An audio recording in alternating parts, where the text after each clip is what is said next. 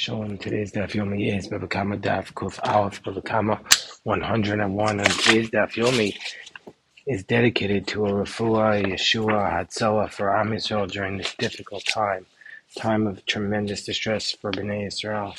So today's daf yomi discusses the question that the Gemara asks whether or not chazusa is milsa or not.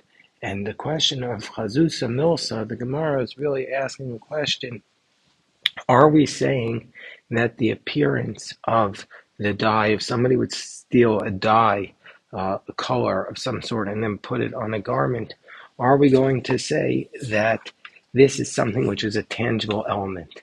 And the reason why it's relevant is let's say a person had dyed something that's that it's irrelevant. And now, let's say, for example, he dyes a, a monkey, the Gemara says, and now he wants to return the dye by saying it's still on the donkey and the dye is still there, whether or not we view the dye as there or not.